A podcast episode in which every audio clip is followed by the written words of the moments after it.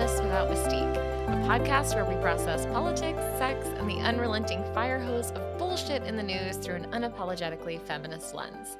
Each week, we begin by venting about the news, go deep on one important issue, call out terrible things happening below the top headlines in a segment called We See You, and then we'll end with something hopeful. And just a reminder if you're enjoying us to rate, review, subscribe, recommend us. It really helps other people discover us. And we always welcome feedback on our social media FWM Podcast on Twitter and Facebook, and Feminists Without Mystique on Instagram. And you can support us on Ko-fi. Here we are. Here we are. We have arrived. Um, gosh, so we weren't going to talk about Russia um, at all this week. Um, we're just gonna do a little a little snack time, Mhm. a little little mini morsels about it. I think at the top before we get into our main topic because we feel like it's a bit too newsworthy to just not address, but at the same time. It, it feels too uh, too heavy and loaded and full of context and whatnot to just kind of casually dive into. Um, Yeah. Yeah. so, because the news is is relatively new, and we already decided on our topic, and you know, we're not gonna we can't just have our upend topic. things. Yeah. we can't just amend things, and also more might more may happen to to speak about. Um, but Before you we know. started recording, I was like, we, you know, we have to wait for it to get like really bad. And like, which is like, no, it's uh, just like, definitely to be clear, it's bad now. It's definitely Mhm. really historically bad, but mhm. mm, I have a sense that it'll be worse next week, probably. and if it's not, we can talk about how this threat was dissolved. Yeah. You know, thanks to our allies and whatever, you know. Yeah. Perhaps, but uh yeah, Russia's um lurked on into lurk invaded, we'll Mm. say, hmm um Ukraine, uh, and Putin did it in a very trolly way. Yeah. Like recognized um these two regions in um I guess I'll try to pronounce them. Mm, No, I won't. I'm Hungarian. I can't pronounce. But You're- 23andMe says I'm Ukrainian. Oh, I I didn't know pronounce that. It's not. I mean, my grandfather spoke Hungarian, so I feel like it's just uh, Yeah. either way. Uh, Putin said he was ordering his military to act as peacekeepers in these two um, breakaway regions in Ukraine. So he recognized them as independent, and Mhm. then said, "I'm going to send my military to act as peacekeepers." Mhm. um and like leading up to to this the reason that the us and so many people were saying like oh russia's going to ukraine russia's going to ukraine russia's going to invade ukraine is because they had i mean all that they had medic tents set up they had medics ready they had all of the different types of troops Mhm. ready they were doing like new, like different sort of war tests um Mhm. and then you know decides to pop on in and apparently um in ukraine how people are responding is there are uh, like parents on facebook talking about putting stickers on their kids clothes um, with their blood type Ugh. um they're according to us intelligence apparently they sent a letter to the un warning that russia has created a kill list of ukrainians to be attacked or detained if, if it invades the country um and that's really scary um it, it seems like this could potentially it, it feels like it came out of nowhere it Mhm. didn't totally but it feels like it did Yeah. um and it really does seem like it could be really really bad and we're Yeah. sanctioning um Yeah. russia's really given us they, they like to give us our wheat um but ooh, Yeah. we, it's still very early stages we don't know exactly how it's going to play out but it is um not seeming good No. No.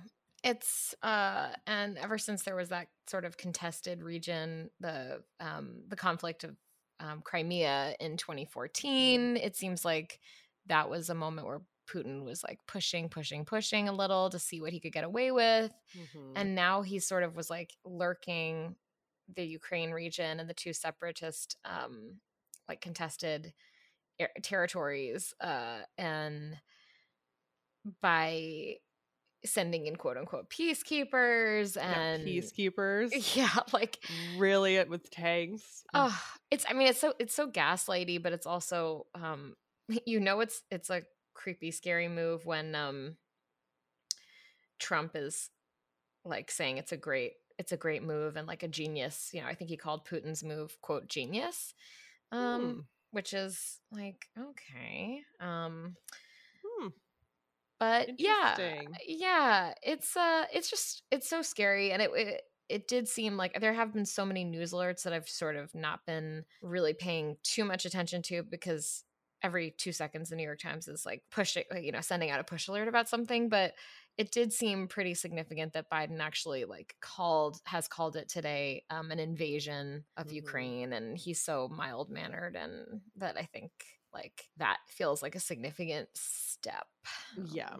He wouldn't be old Joe wouldn't be calling it an invasion unless think this is going to be or it's it's it's about if if there are any more troops that go from Russia into Ukraine at all it becomes the most serious like armed conflict since in that region since World War II so it it's a big it's a big deal it's bad and they keep Yeah. they're keeping things about like it could cost tens of tens of thousands of lives and so it's just like definitely obviously we're we're watching the situation and it's Mhm. super spooky so it just felt like we had to at Yeah, least mention yeah this is happening. If you haven't heard anything about this, you should probably Google it. yeah um it's yeah it's it, it feels quite quite ominous um so and i'm sure there'll be it, it it feels like there's gonna be new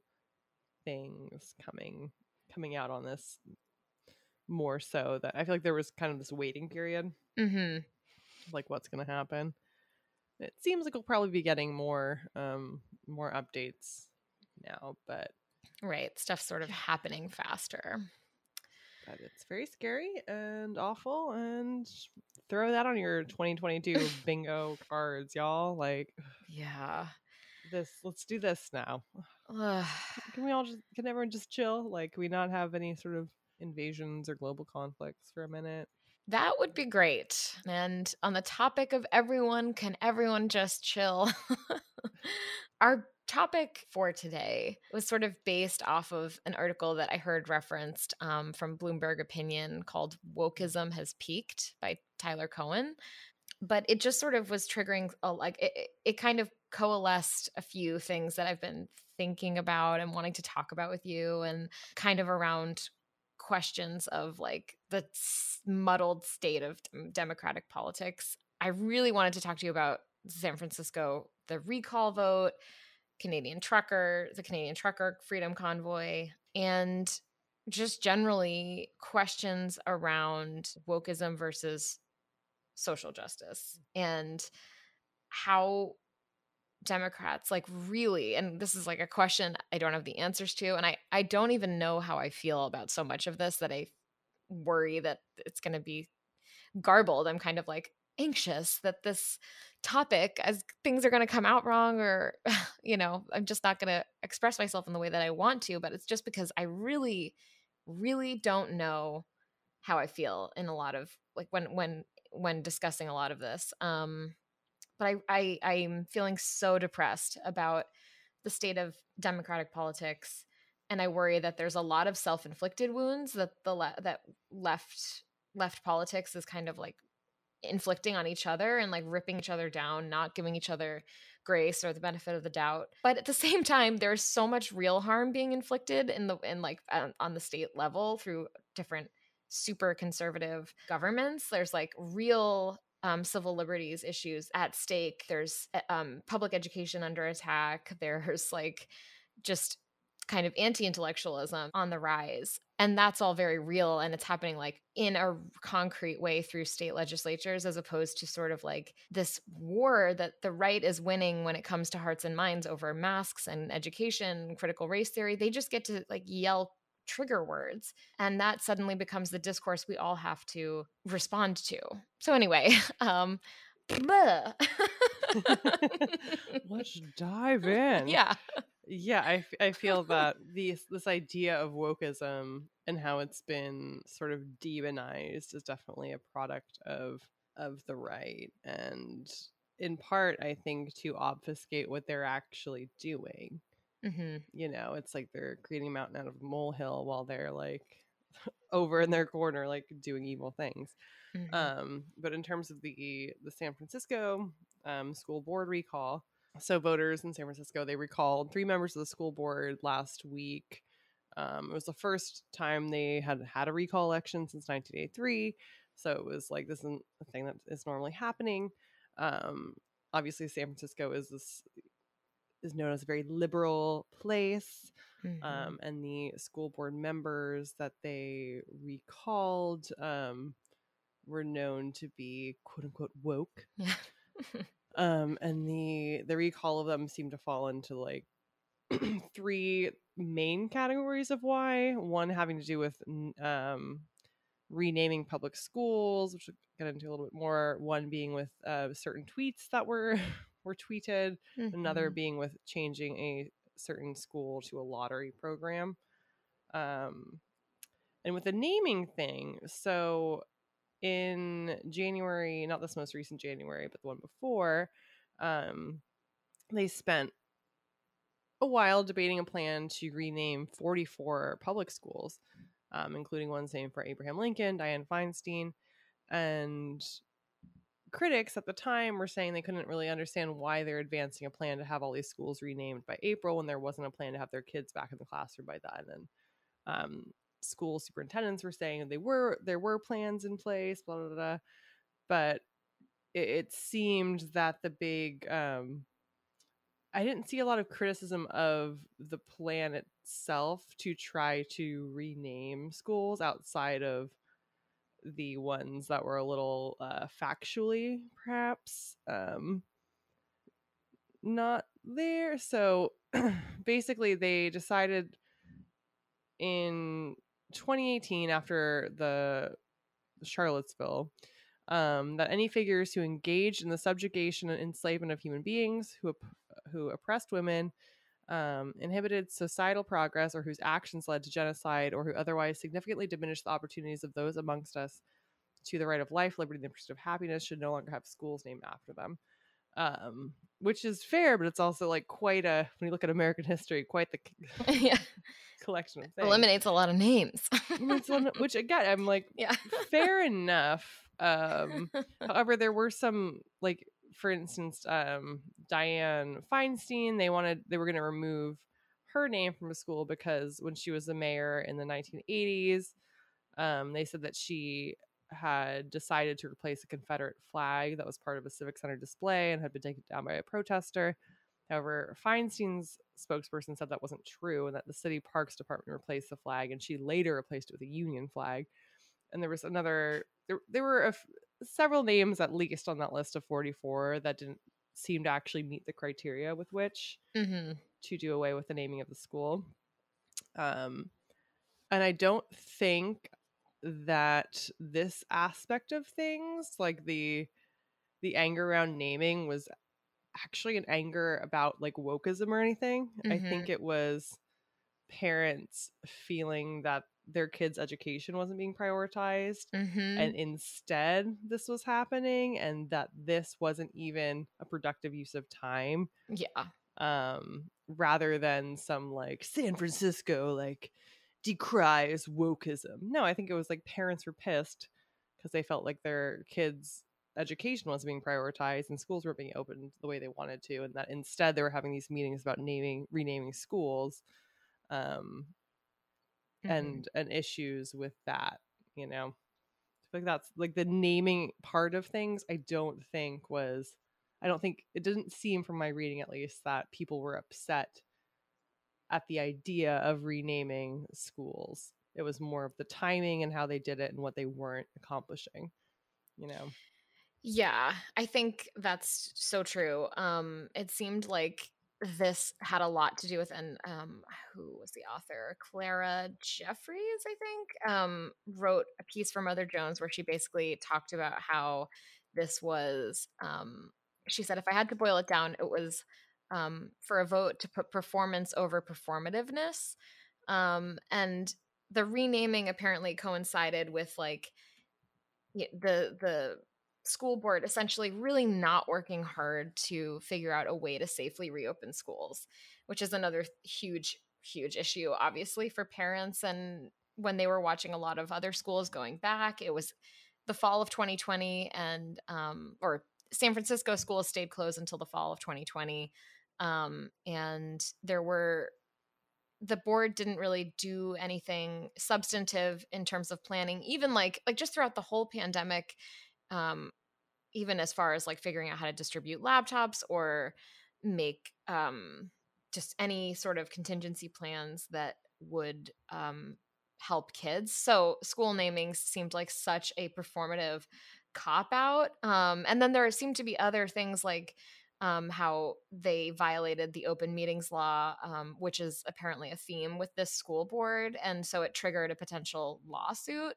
Um, so just like general incompetence um, and making um, like eh, just making a mockery out of a process that's like makes sense if you're going to rename schools so so that it's not people who are h- historic oppressors like that's great. Yeah.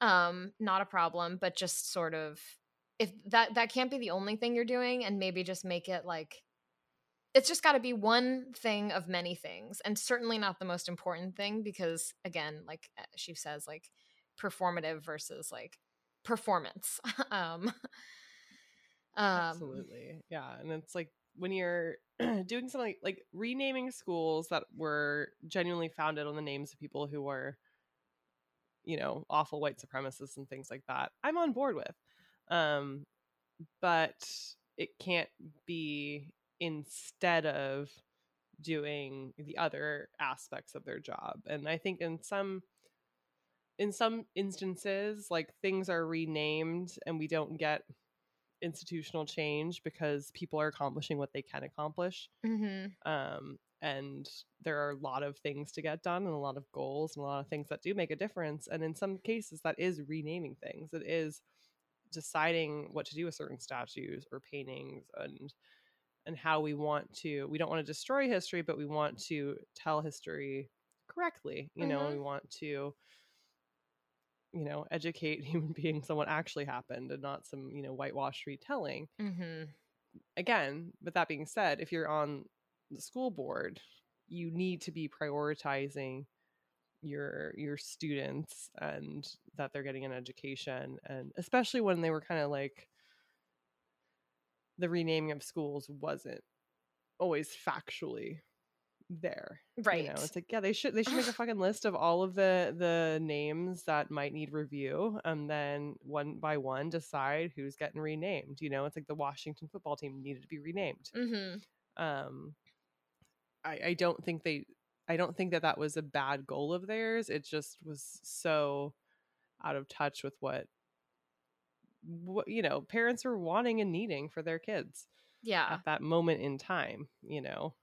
Yes. it's like you can if you go to the doctor's office because or you go to the emergency room because you're like bleeding out you you care that if the emergency room has a name you know that is you know yeah. you, you care you care but at the same time if you're bleeding to death it's like i'm coming to the er for this reason the right. other things matter too but you got to kind of prioritize and if you're renaming shit you got to make sure you're doing so with like factual and historical accuracy right like yes i do not want to get my arm uh, my broken arm fixed at the in the uh, Mitch McConnell wing of the Donald J. Trump Hospital. That's, we um, all know um, turtles don't have wings, you yeah.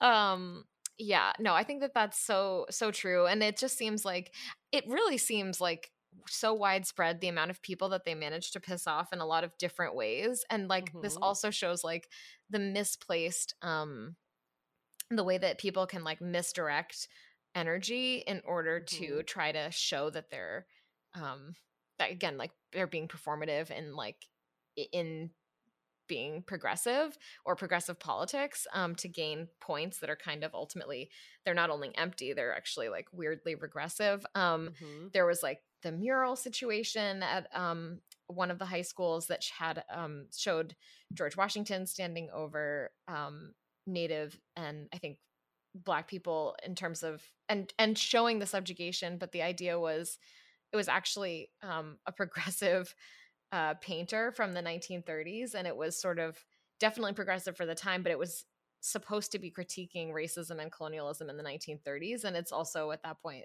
if it's a painting from the 1930s, it has a certain element of history in it regardless um and so it just was like weird. They were like we're covering it up. We're getting rid of it. We're not. And like over the whole back and forth ended up um co- like costing over eight hundred thousand dollars um up to the public school system, which is just like underfunded schools. Just like I mean, why are you wasting the time and money with this stupid back and forth? Um, so yeah, it's just yet another weird like thing that if I were a parent, I'd be like, what the fuck are you spending taxpayer money on? Like, get the kids, you know, you you obviously don't care about if like my child's education you know which is like what you're supposed to be doing. Um so there's that then of course this feels like an ongoing thing throughout um m- most of the most cities and um i'm more familiar with like the new york public school like gifted and talented kind of elite programs and how stressful that is for parents and and and students who are trying to get in but um, they kind of they got rid of like the merit based system of um, admissions at what was it Lowell High School, um, mm-hmm.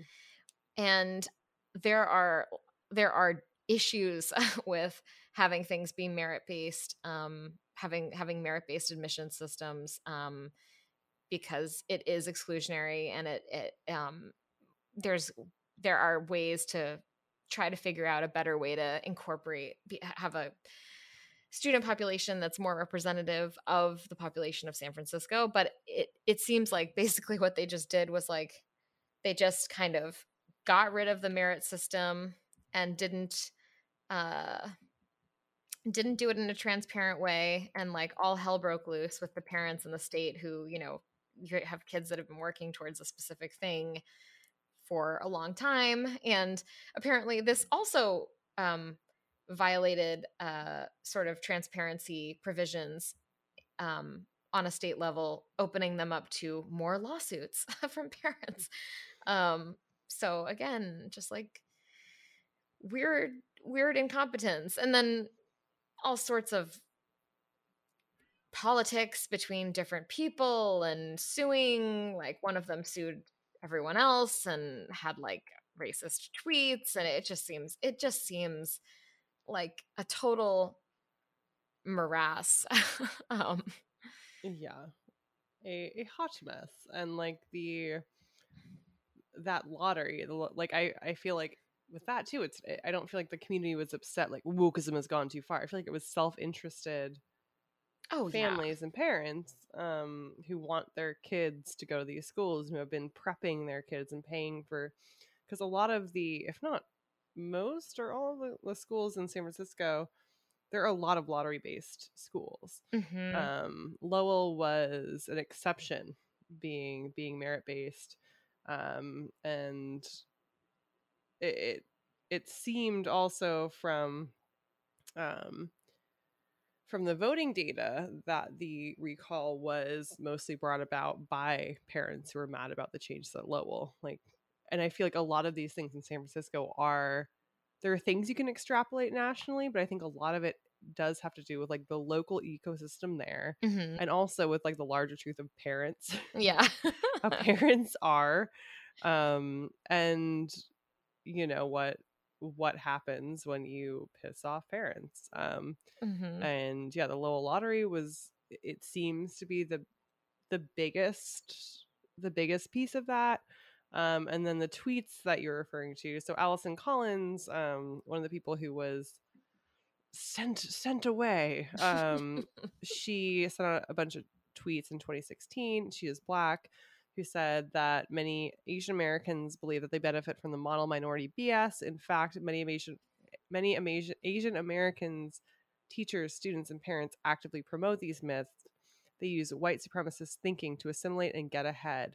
Where are the vocal Asians speaking up against Trump? Do they think they won't be deported, profiled, beaten?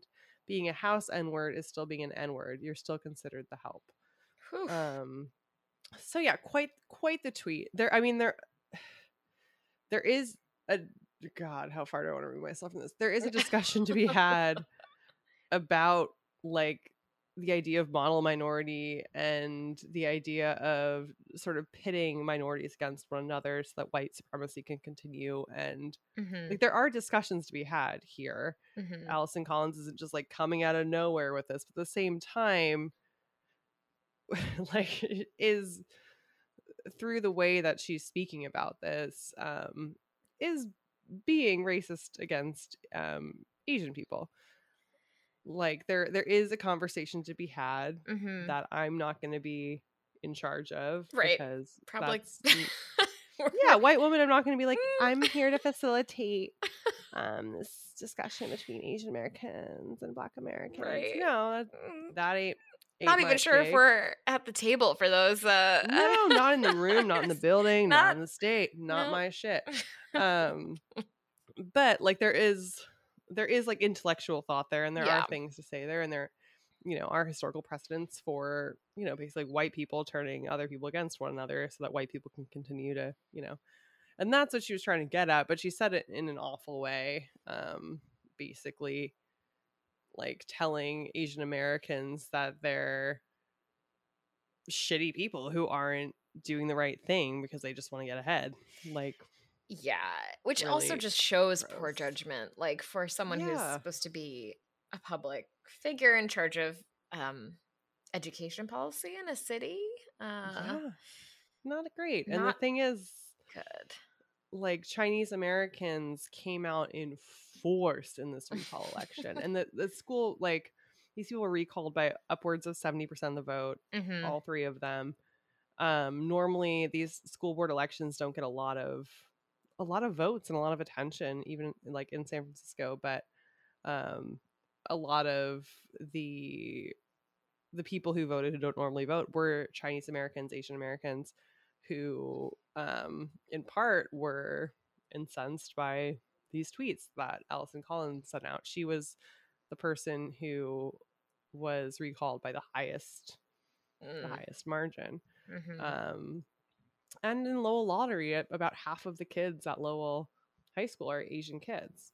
Mhm. Um, so eh, there's there's a whole heap of uh, of complicated uh, shit in the mix, but I don't think that the I'm sure there are individuals, but by and large, I don't think that the the the choice to recall these people and the anger toward these people had to do with like being angry about being woke. You know, I think people were parents were angry about other shit Mhm. um, San Francisco is still progressive. Voters still were voting on progressive measures. Mhm. Um, voted to reinstate affirmative action by the highest margins in California.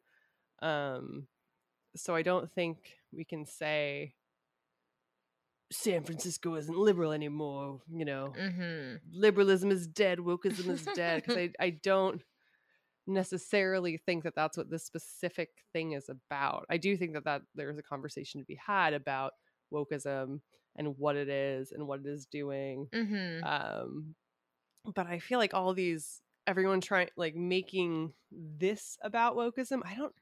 I just I didn't read it that way. You know, I just Yeah. saw angry parents Mhm. who will like act who want to act in their the interest of their kids and their perception of the interest of their kids and are frustrated with the pandemic and with the the cost that that has had on their family and they want you know some sort of justice for that Yeah. I I think I I agree by and large. Um yeah, there seemed to be a couple of self owns um with this story too where there was like also a a school board member where there was a person who was wanting to be on the board that was a majority BIPOC um, and all female, but had no LGBTQ members. I'm reading this now from Clara Jeffery's um, explainer. She said that um, it was a gay teacher who was also the dad of biracial kids.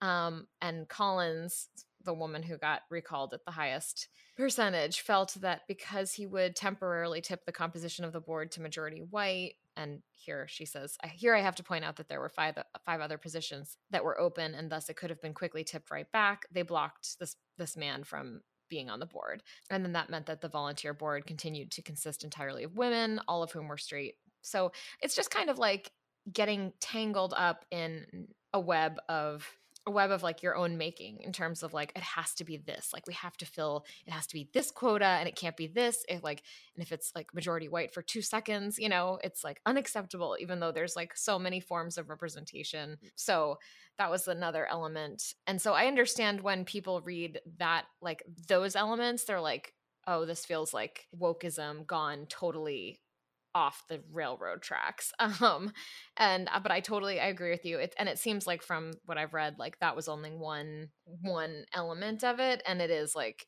mostly angry parents in san francisco um feeling like the the board doesn't have their doesn't have their kids interest at heart and that seems totally clear based on the way that they were wasting money and not planning for in-person learning um, and all of that so i think that's like a good that's good to kind of get that um, establish that first before sort of thinking more broadly about like you said like the conversation about wokeism um, right like what is wokeism? Um in the in the bloomberg article you sent me the opinion piece. Yeah. Um the the wokeism has peaked in America. They refer to wokeism as a movement that, on the positive side, is highly aware of racism and social injustice and is galvanized toward raising awareness. On the negative side, it can be preachy, alienating, overly concerned with symbols, and self righteous. I repeat that because it's hard for me to articulate what wokeism is. I feel like it has this like nasty after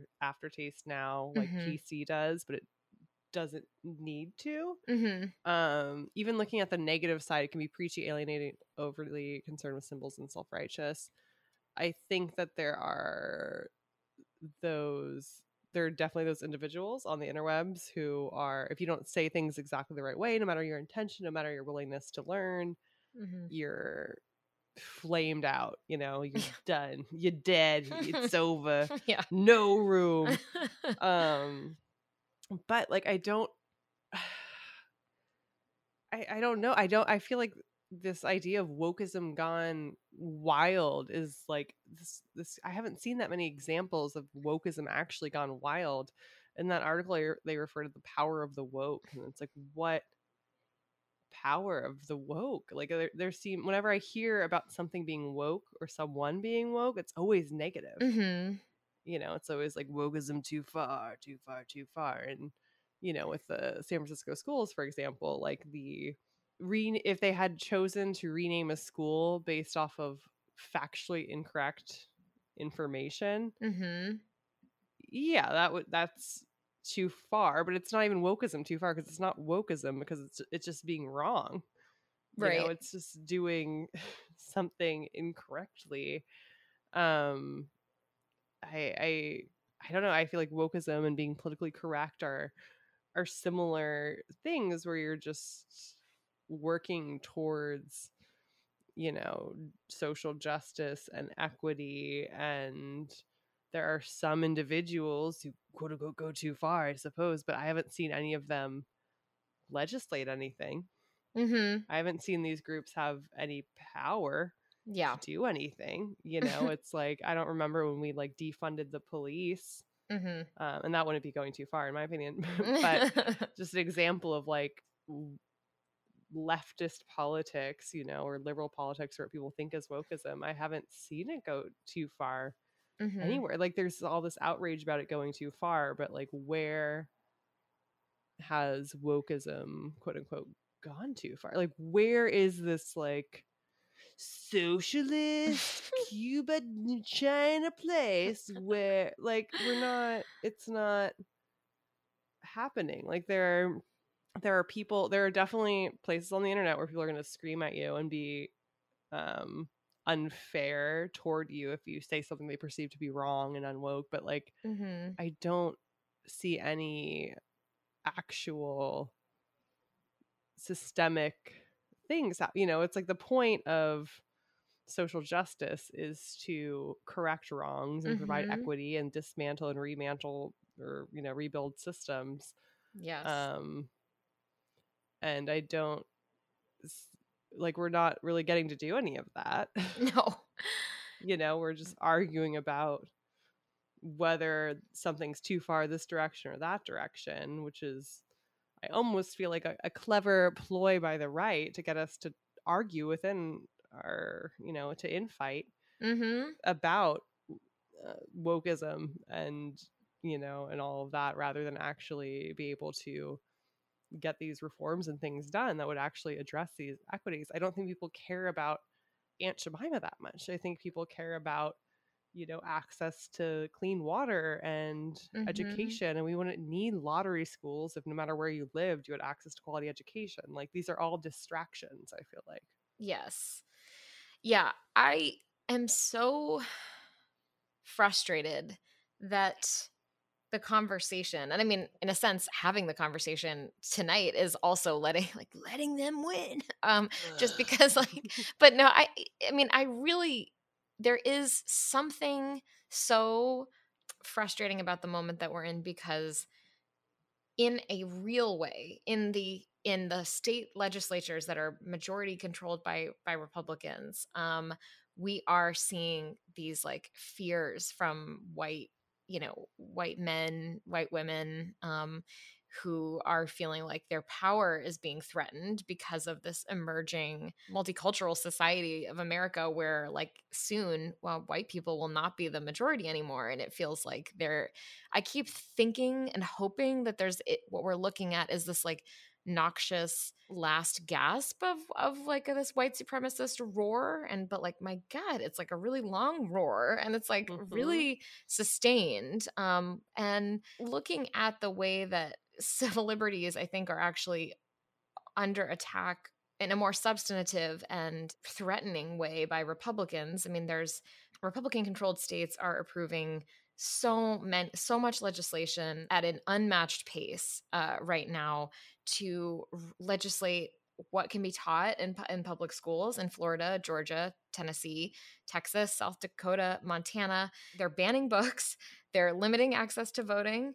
They are trying to remove and diminish transgender rights um, and constrain teachers' abilities to discuss gender and sexuality in public schools um, and at public colleges not not just K-12 and they're restricting abortion and they're using they actually are using the playbook that te- Texas Republicans used um, when they were that law that bans abortion after six weeks and then makes it so that anyone can tattle on people and then you can also recoup up to like ten thousand dollars worth of your legal fees if like if you win um, and it's all this whole like whisper network P- there that playbook is now being replicated in other states not just to restrict abortion but to um, help with limiting access to voting and the banning of books and discussing you know constraining discussions on lgbtq topics in public schools. And these priorities are actually being enacted. There's my one of my vcus is kind of is like this um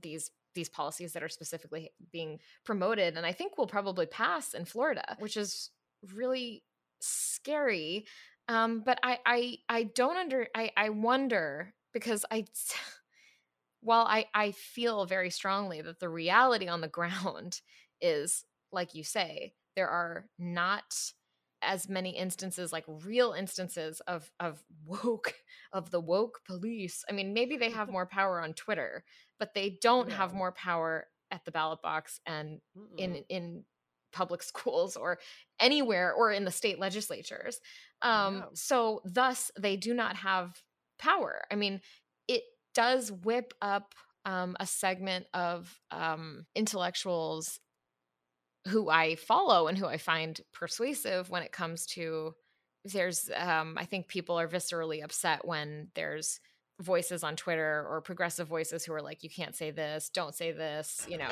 we shouldn't be talking about this. It's upsetting to a lot of people's sensibilities to be like why can't we say this or why you know like eh, there's definitely and and there are so there's conversations i think in like in liberal institutions liberal colleges that maybe go too far because they're trying to create safe spaces and they're trying to make sure that people feel like in trying to make sure that i think in trying to make sure that there are safe spaces for for everyone to exist which is like good a good thing. Um sometimes i think there's a there's an argument that i'm persuaded by that there's like okay but you can't like limit speech especially in academic you know in an academic setting but that doesn't mean like accept and it goes oh my gosh it just like whiplashes right back to our conversation about free speech because it's like okay great but that doesn't mean like let's just let white supremacists just like roam around being hateful and toxic in an academic mm-hmm. setting um and because like it seems like hate hate groups are on the rise like i'm just like less and less feeling sympathetic for people who are like it's too safe of a space. Um it just feels like is it like is it? Doesn't feel like it is. Um feel, it, it, i guess and again like i i worry that it's like if it doesn't seem like i'm actually making a point it's probably because i'm just sort of like circling the same the same frustration, which is that in practice, in principle, the, what is happening now is like a roll of rollback of progressive of progress in this mm-hmm. country mm-hmm. at the state level in schools. I think it's so t- I can't believe we are giving power to parents in the way that we are. I'm trying to there was a um I think it was Rick Scott. Oh yeah. Um, he listed today an education plan he an education plan for um, quote inspiring patriotism and stop teaching the revisionist history of the radical left. Our kids will learn the wisdom of the U.S. Constitution, Bill of Rights, founding fathers. Um, public schools will not indoctrinate children with critical race theory or any other political ideology. Um, Parents, not government, will choose the best schools for their kids. We will open our schools to parents. Parents must have the right to know what's being taught, who is teaching them, which organizations are receiving school contracts. No political or social indoctrination in schools. Teachers will who refuse to comply will need to find new jobs. No public school will be allowed to discriminate against voluntary prayer or force children to check their faith at the door. Um, public schools will teach our children to love America because while not perfect, it's exceptional. If, um, it, it is exceptional, it is good, and it is a beacon of freedom in an often dark world. Anyway, those are just a few of the talking points of like Rick Scott's education plan. There are a lot of like well meaning, s- smart people who I think are accusing conversations around wokeism of being kind of authoritarian in their in the ways in which there's again i feel like it's the loudest voices on Twitter who maybe shut down other voices and are trying to shut down dissent and shut down conversation on the, like on the left absolutely similarly to the right. I definitely see it on Twitter and it is a bummer. um, but that's not the type of authoritarianism that is actually threatening like America's public education system the way that Rick Scott's education plan is and the way that like Glenn Youngkin's Virginia, you know, his, his new focus on priorities um, in Virginia is. And I really want to hear people when they criticize, quote, woke agenda, because I'm trying to understand. what we're doing wrong or like how we're not reaching people who are also smart and moderate or smart and like sort of reachable people who should be voting democrat for so many reasons but are feeling alienated by some loud and like less welcoming voices on Twitter, I guess. Yeah, it feels like there's this like misrepresentation on what wokeness is or on what progress is and what it re- like represents and that allows people to get away with these rollbacks, you know, like and and for the average person who might not look that much into you know what certain figures are saying if they are of if someone that they respect and admire is saying that wokeness has gone too far and is saying and is listing examples whether or not they are true or complete or you know accurate doesn't really matter. People are afraid now that their rights are at risk. I feel like there's this framing of wokeness being the end of your rights if you know mm-hmm. especially if mm-hmm. you're like a white dude right you know wokeness means we're coming for you mm-hmm. even though the you know basically like the definition of equity is we're all in the same playing field no one's taking away your pie white man we're all just getting some pies too mm-hmm. um but i feel like this demonization of the idea of wokeness and and being pc and all of these things and, and of course there are like you said, like you can go to Twitter and find someone just really, really going over the top. And I don't mean that to say that someone shouldn't be criticized if they're, you know, espousing hateful speech. Mm-hmm. But if mm-hmm. someone like misspeaks, doesn't understand it, they don't need to be like canceled for the rest of time. Right. You know, and I and I don't think that that is the majority of liberal people or woke people that are doing that. I think that there's a um a vocal minority mm-hmm. um that are that are doing that and they become the representatives to the right of the woke movement and they can use that to, to try to sell people on the idea that this is a bad thing mm-hmm. um but it's i mean what like wokeness is just i mean it's waking up you know it, it's, see, it's seeing the world for what it is and trying to um to recognize where there is racism, where there is injustice, and and raise awareness about that, and you know, and and speak to people the way they want to be speak spoken to, and recognize people's pronouns, like all these things that don't have any downside. You yeah, know? right. Who gets hurt by being woke? No one. Mm-hmm. Who gets hurt by being the opposite? Very many people, and um I think there's just this the same way that there's the you know the anti-mask crowd for with with COVID. Um, I, I feel like they're they're similar people where it's just like don't tell me what to do. Mm-hmm. You mm-hmm. know, and that's like an easy instinct to act on in people, and I think that that's part of what is done on the right is is acting on this idea of they're going to take away your freedom, and it's such a, a cliche, but I, I do think it has to be compelling to people because it seems to work. Mm-hmm. Um, because at the end of the day, woke it, it's just having empathy and trying to understand where other people are coming from and not be disrespectful toward other people. It doesn't. It, it it's not a big deal. It's yeah. not a big deal, and it's become such a fucking big deal. And it's beca- yes. like I feel like, if anything, like this the entrance of wokeness into our conversation has caused more of a, a pushback mm-hmm. than an embrace. You know, you look at like critical race theory, and what's happening in this country. you look at how we've had like, I think what uh, I'll get to it in see, but I think more anti LGBTQ legislation 2021 than ever. Um, yep. Wokeness isn't winning. No.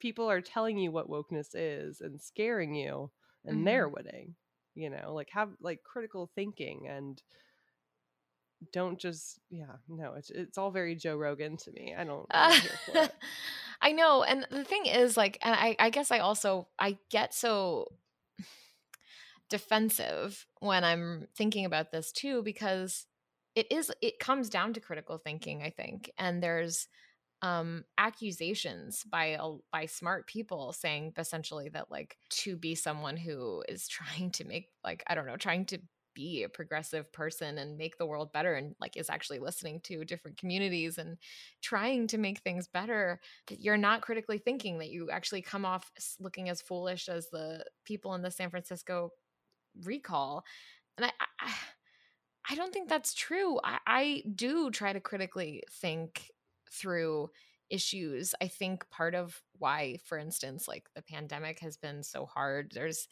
eh, eh, I mean, why there have been so many different reasons why different issues in the last two years, God, like, you know, after four years of Trump, and then two years plus of the pandemic and all of these um, questions that have come up since 2020 sort of forced more people to really take a really good hard look at themselves um, in the wake of George Floyd. There's a lot of critical thinking going on, and it's in it is in good faith, um, I think, for most people. And allowing bad faith actors to define the conversation and to not just define the conversation but then win elections off of it off of playing on people's fears uh, and and kind of playing to the the the more sort of selfish I would say like the lesser angels of our natures, I guess the devils on our shoulder, um, or the like, yeah, just the, the the fears that people have that things are going too far and like it's such a burden to be considerate of others. I know that like mask mandates have made people really brittle. Um, and there are plenty of Democrat hypocrites. Gavin Newsom, the mayor of LA. Gavin wants to party. they want a party. They want to go to the Super Bowl, and then they do. They don't want to open up schools for kids. I. It's getting harder and harder to defend some of these people. Um, yeah.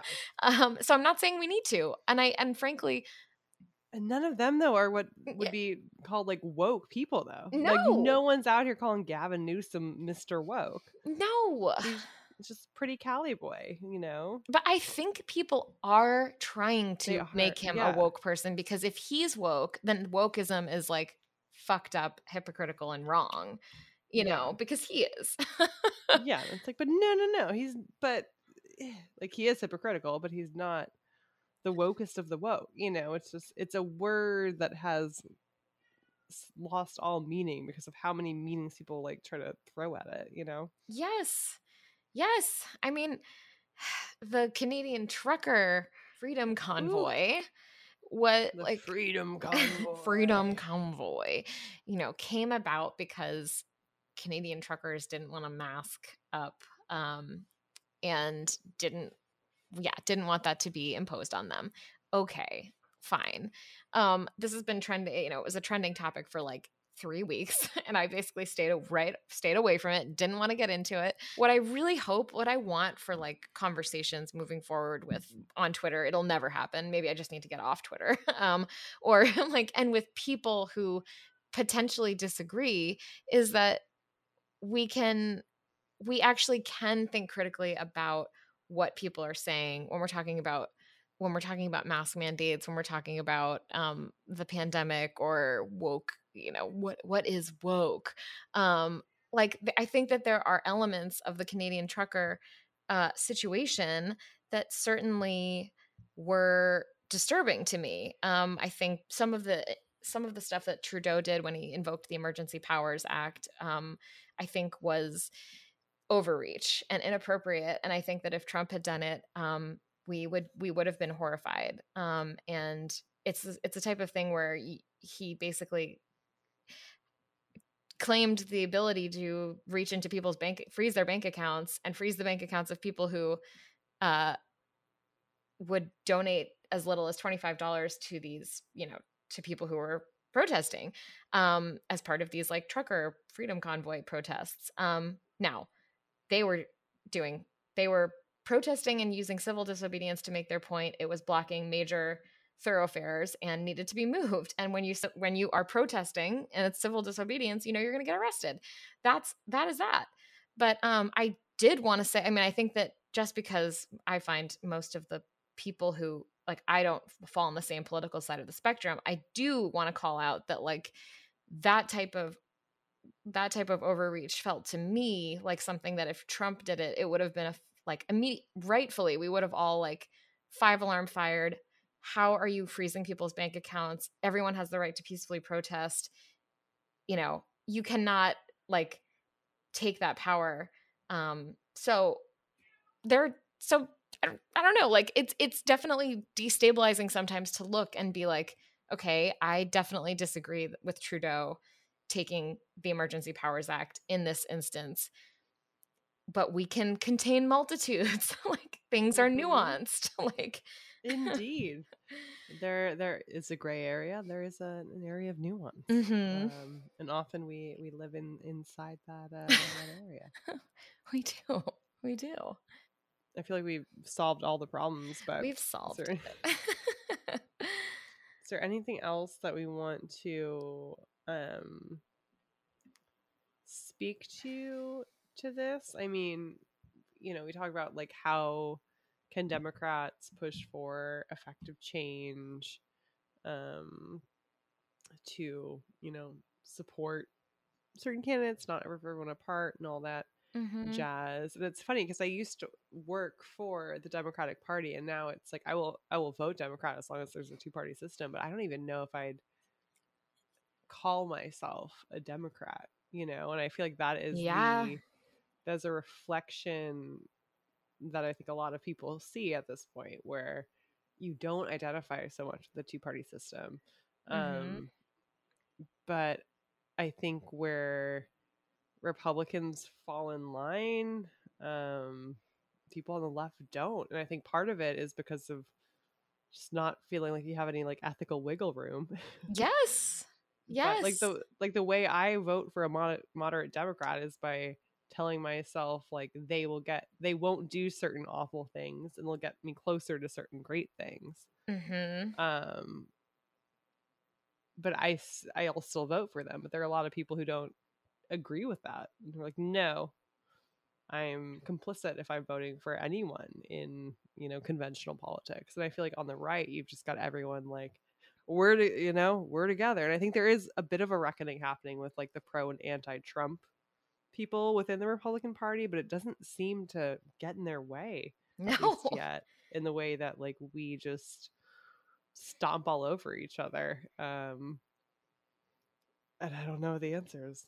I don't know the answers. You're so right there. I do know and a lot of I'm putting this very much in air quotes, a lot of nice Mhm. um women who are like, you know, friends of my mom's or my mom's age. I just like have their faces in my mind and I know they voted for Trump, you know? And it's like because they just fall in line. Like there's just you just have blinders. It's like, well, it's for this reason or it's for that reason. And Mhm. um you're right. I think I think for I- I don't even know how to judge it, but it's like, but people on the left do not do it, do not do that. And there's a lot more um we're way quicker, I think, to see the flaws or um to to jump on people and be like, you know, taking them down for whatever Mhm. reason. Um and I I hope that we're moving away from a two-party system because I know that I know that there's so much uh, despair and um, disappointment and it's coming from like people who are who i know and love who are more on the moderate side it's coming from people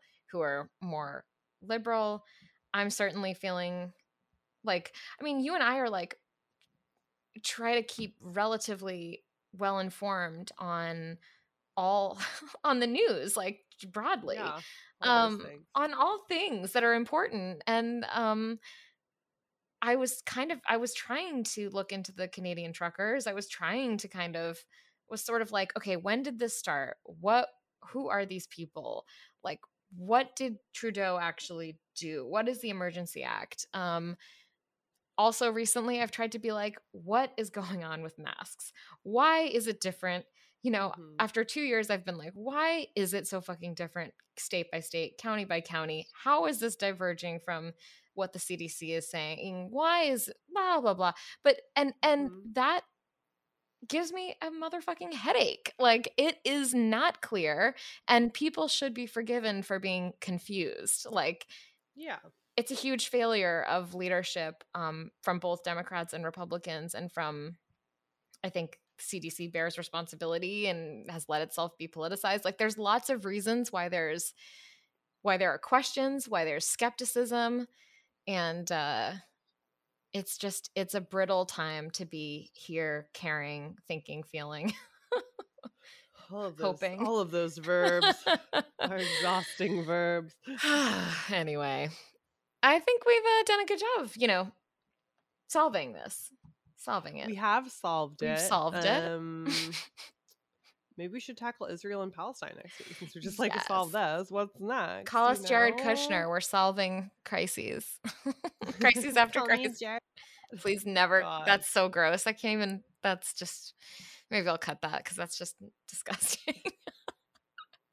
Feels You gross. Dirty, you dirty little bitch. You love it. You love it when I call it you Jared Kushner. Ooh, a little squish, squish, squish, squish. Mm. Gross. Okay.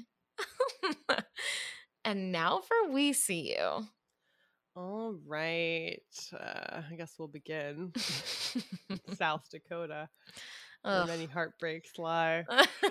um, Governor Kristi Noem, um, who, not coincidentally to what I'm talking about, just signed the first anti-trans bill of 2022 into law, um, which is a law banning transgender students from joining sports teams that match their gender identity. Um, was asked why she thinks 90% of LGBTQ plus youth in South Dakota are diagnosed with anxiety or depression. And she said, I don't know. That makes me sad. We should figure it out, girl. Oh. You just signed a law banning transgender students from joining teams that match their gender identity. Mm. Um, a few facts 2021 was the worst year in recent history for lgbtq plus state legislative attacks according to the human rights campaign and they don't predict 2022 is going to be better um, in a separate study uh, gender affirming care was found to be associated with a significantly lowered risk of depression and suicide um, a majority of lgbtq youth has said that their mental health has deteriorated as a result of recent efforts to restrict access to things like gender affirming care for transgender youth and um, there are many studies that have shown that discriminatory bills can be directly correlated to anxiety, depression, and even suicidal ideation in LGBTQ youth, particularly trans kids.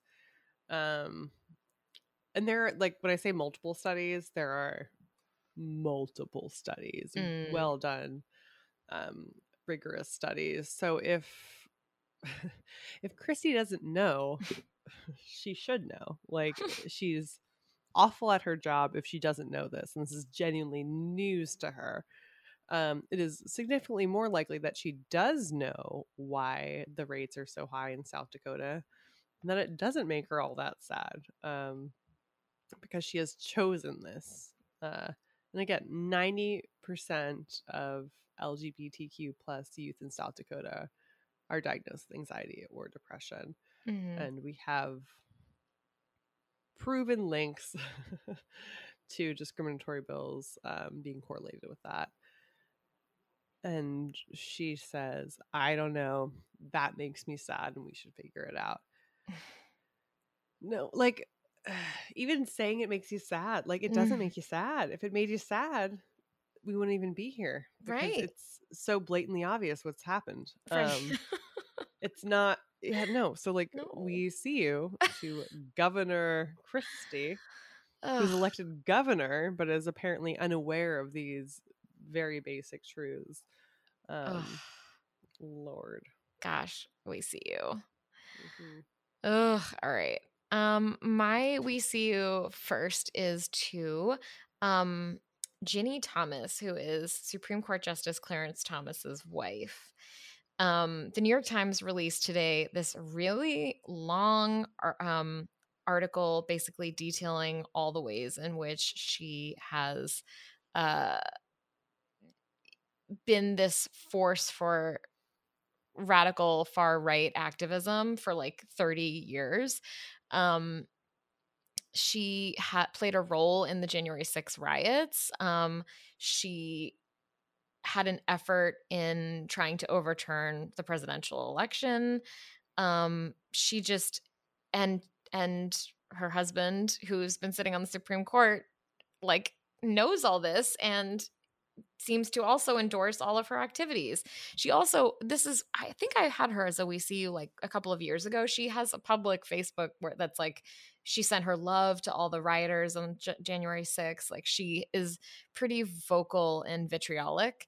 Um, and uh, Jill Filipovic um, in at um, wrote today about on CNN that like we really need to have basic ethics laws that set out transparent rules for um, organizations that file amicus briefs to the Supreme Court, um, and then standards for recusal among Supreme Court justices because um, the Supreme Court because this seems totally obvious, but um, at this point, Ginny Thomas has it seems pushed her husband um she's helped to push her husband to the far right and um, he he himself, Clarence Thomas, has j- crossed a whole lot of ethical lines um, as related to his wife's work. Um, she works directly with organizations that are taking cases to the Supreme Court and that are heard and decided by her husband. Um, the New Yorker's Jane Mayer had detailed um, last year uh, different ways in which Clarence Thomas um, is uh, heavily involved with a lot of cases that his wife is tied to, and his wife um, is tied to groups that have written amicus briefs. Um, and uh, these are on issues from immigration to abortion rights to affirmative action. Um, she's on different groups' advisory boards. Um, her consulting group has been paid by the same people who appear on amicus briefs filed with the court.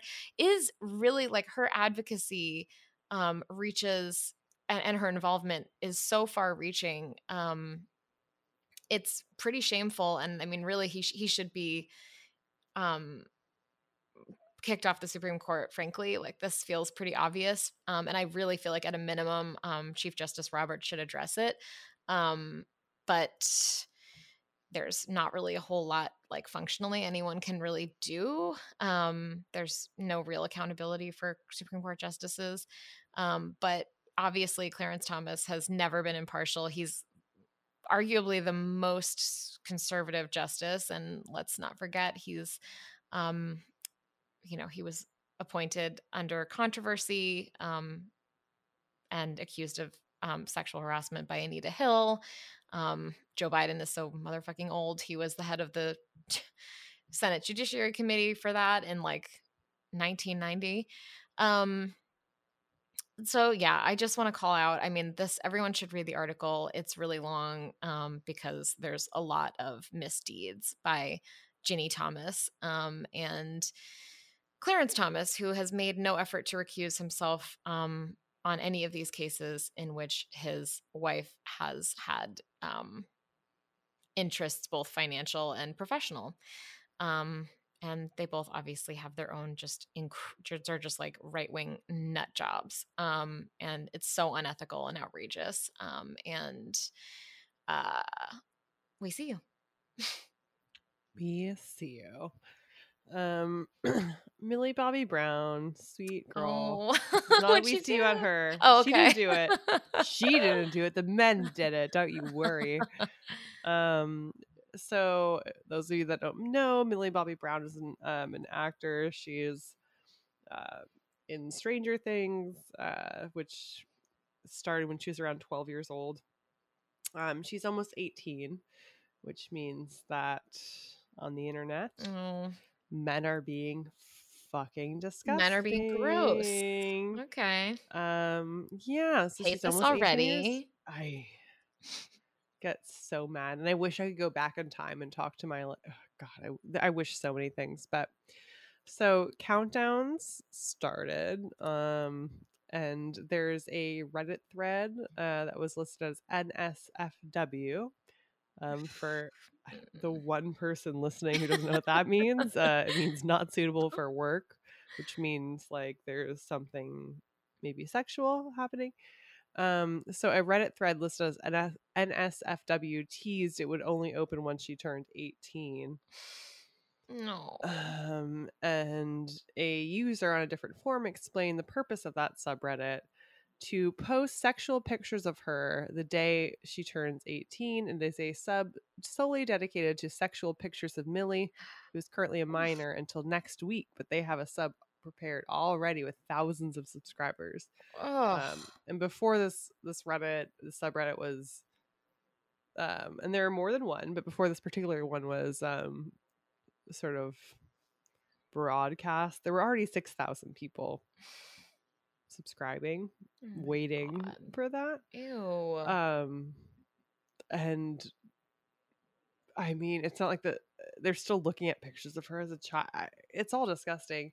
Um, and it's not new.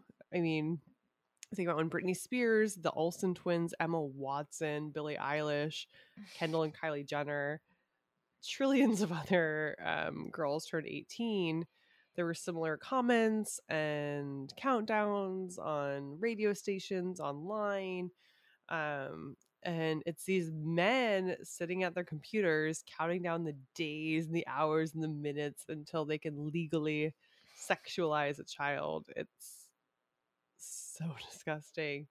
Um and like what is this what does this say? Mhm. i don't see countdowns of ooh this boy is gonna be 18 years old all these like women commenting on it or, or even men commenting on it.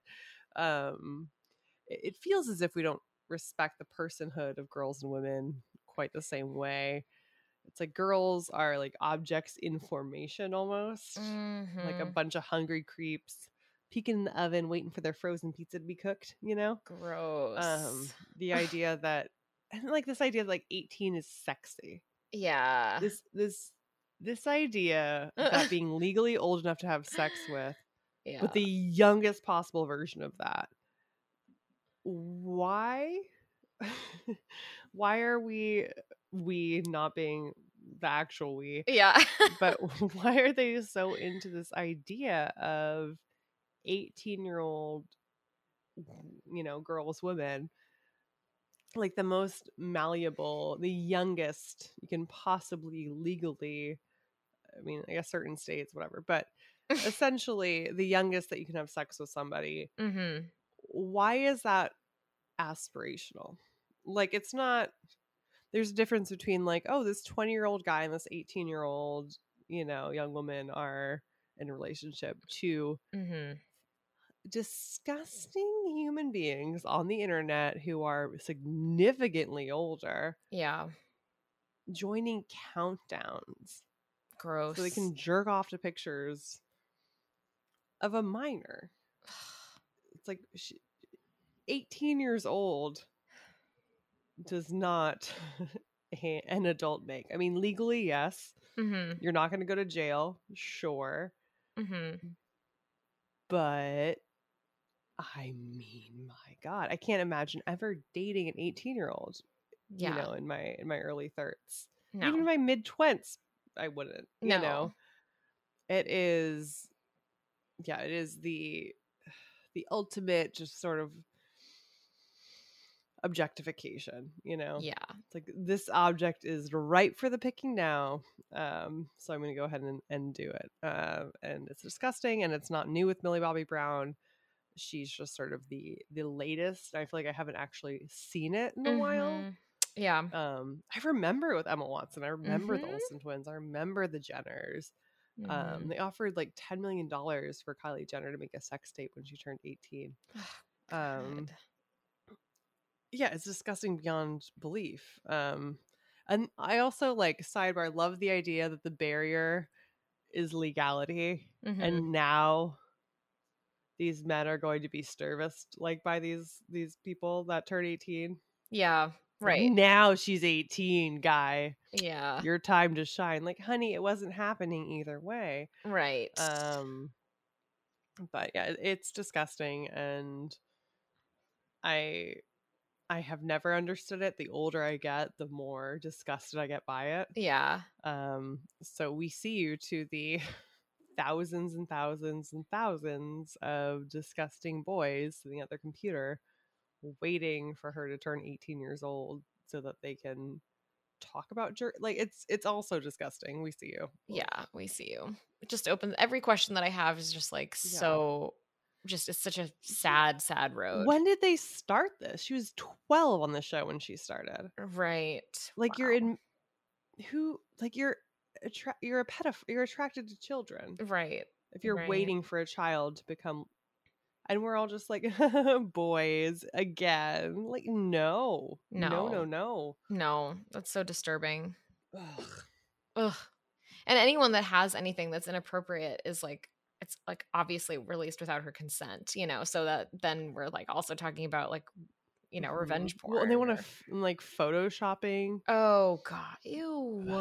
Ew. I hate I hate the internet sometimes. Yeah. Ugh. God. And when you think about like the the photorealistic fakes that they make now, like oh my gosh. Yeah. That's awful. vile. Okay. Well, Your turn. one vile to the next. Um, So, Governor DeSantis, one of the VIPs, I think, or the MVPs of uh, Mhm. our VCUs. He deserves something. Yeah, I know. a pile of turd on his stoop. We can mix ours together and send them a blend, a brown blend.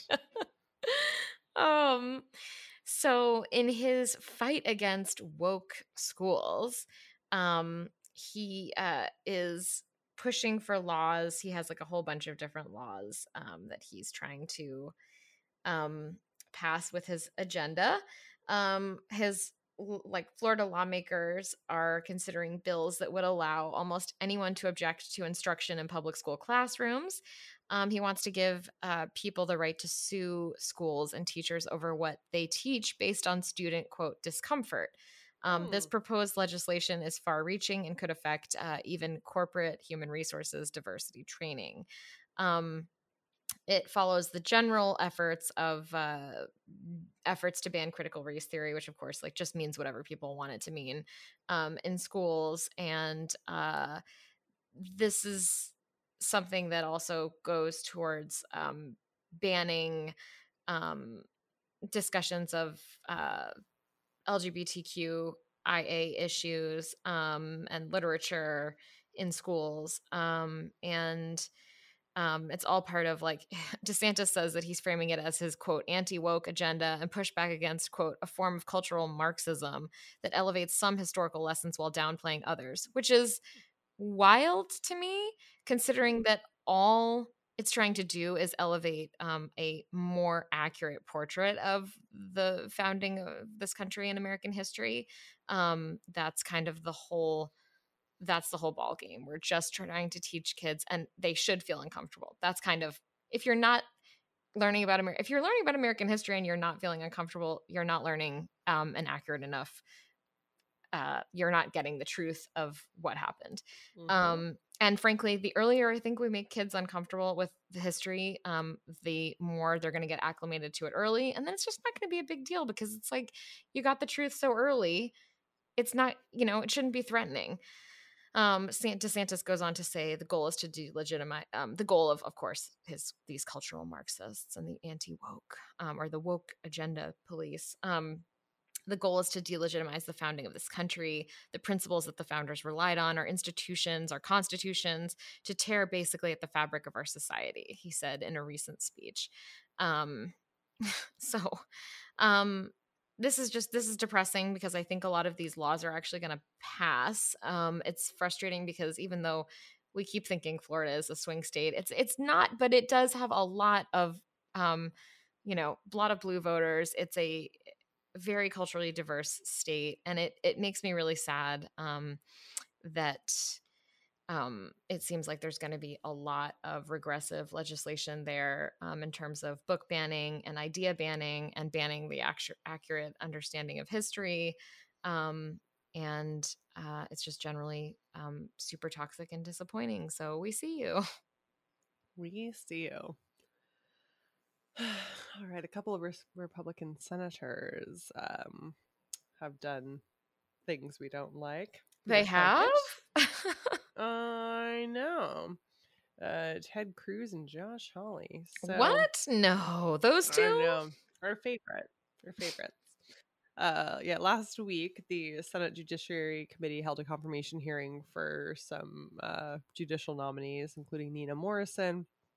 Nina um, has been a senior litigation counsel at the Innocence Project. The Innocence Project works to free people who are falsely accused, basically.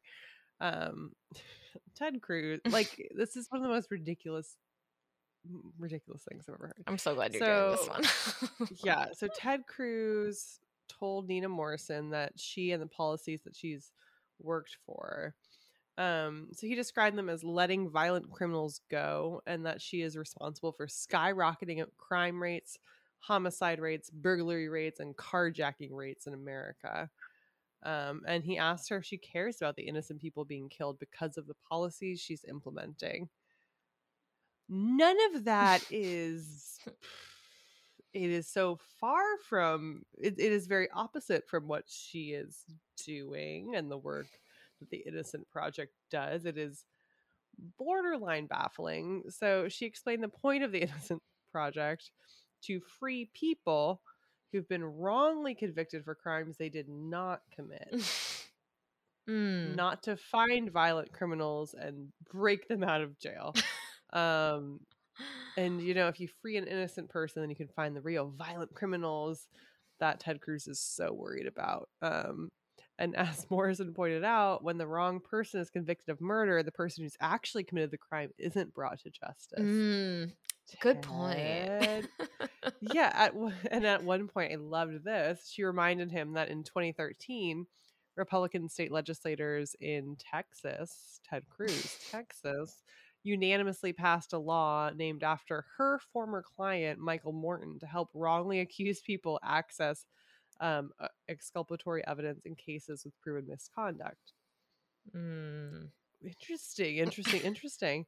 Um, so Josh Hawley joins in and starts listing crimes murders, throwing rocks, gasoline, assault, looters, rioting, and blamed all of these crimes on Nina Morrison's work. He claimed pro reform lawyers are innately pro crime.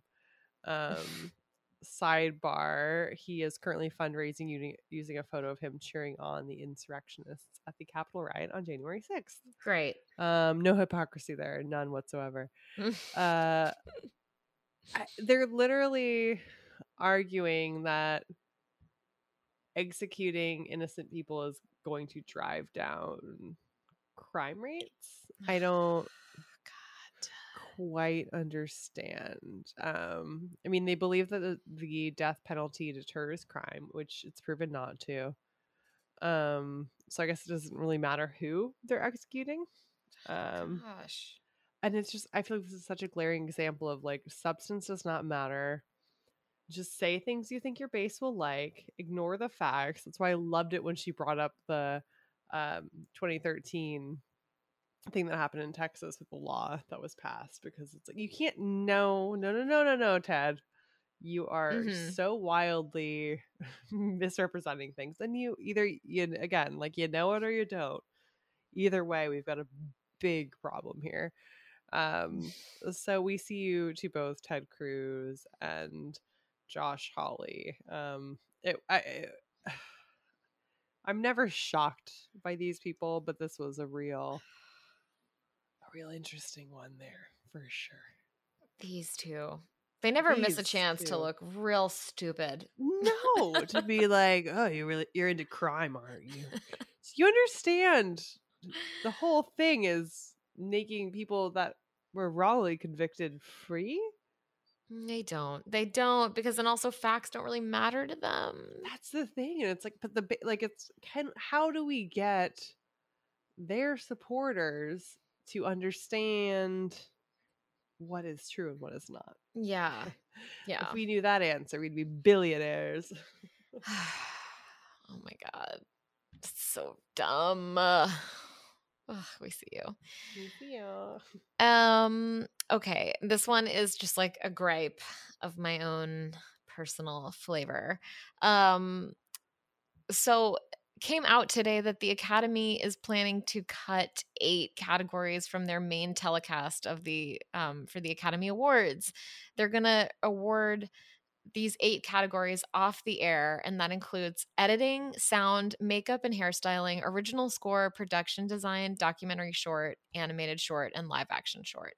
And those are going to be aired an hour before the show begins. Um, and that's just um, that only leaves 15 categories to be revealed during the telecast and they um, the reason that they the ga- they gave was uh, quote in order to provide more time and opportunity for audience and audience entertainment and engagement through comedy musical numbers film clip packages and movie tributes a change in the show's production will take place. Um, i'm i hope that there's such a strong backlash uh, that they reinstate this because um, this is this fucking bums me out. And I'm so frustrated by all the ways in which the Academy has tried to pander to people who don't even like movies, who wouldn't really be watching the movie, they wouldn't be watching the Academy Awards anyway. Just make it a show for people who actually are into film. It doesn't have to be a big winner. It doesn't have to it doesn't have to be like the Super Bowl. It just has to be it's an it's an award show for films and documentaries. So could we just award the films and the documentaries? It doesn't you don't have to make it something that everyone in the world like watches and fucking is titillated by. It's it's so frustrating to me. It's just cuz there's not it's not like I don't know. The, the the Academy Awards have been on since like 1939 or something. Um and there's there's a lot of tradition um and I'm all for making things better and certainly I mean like being more inclusive and much more like diversity in terms of the um the people who are recognized. So all of those changes have been good, but it's super frustrating that this is like the one night for film you know it's the film it's it's it's so diminishing i mean best editing it, uh, I mean, there's, but but really all of them, really all of them. These are all crafts that are super important. Original score. That means that like you're not going to be seeing Hans Zimmer get it for Dune or whoever. Um, editing is just crucial for. I mean, they're all crucial for f- making good films and part of what's kind of cool about some of these is first of all like with documentary shorts and animated shorts um and live action shorts it's cool because you're seeing like little segments of films that you would never otherwise see um and people who win these awards are usually like pretty interesting because they're like regular people who have kind of like been lucky enough to get nominated for an, a huge award but it's a documentary short it might have been low budget they might say something kind of political or quirky or weird um, they might get super overwhelmed because they're in front of a bunch of film stars um, but either way like these are all people who are at the top of their craft and this is their one this is like the one night that they get recognized and it's not uh no one wants like another musical number uh, really like no one no one does i'm it does and there doesn't have to be more comedy more like banter it just just treat this with the appropriate uh solemnity of like an award show that actually is about awarding the craft of film that would be fucking great. It's one night a year. It's one night. There's so many sports nights. Every night is sports night. Every night is like, we, you know, this is the one night that we give to film, and you've managed to like really fuck it up. Uh, so great. Can't wait. Can't wait for the Oscars.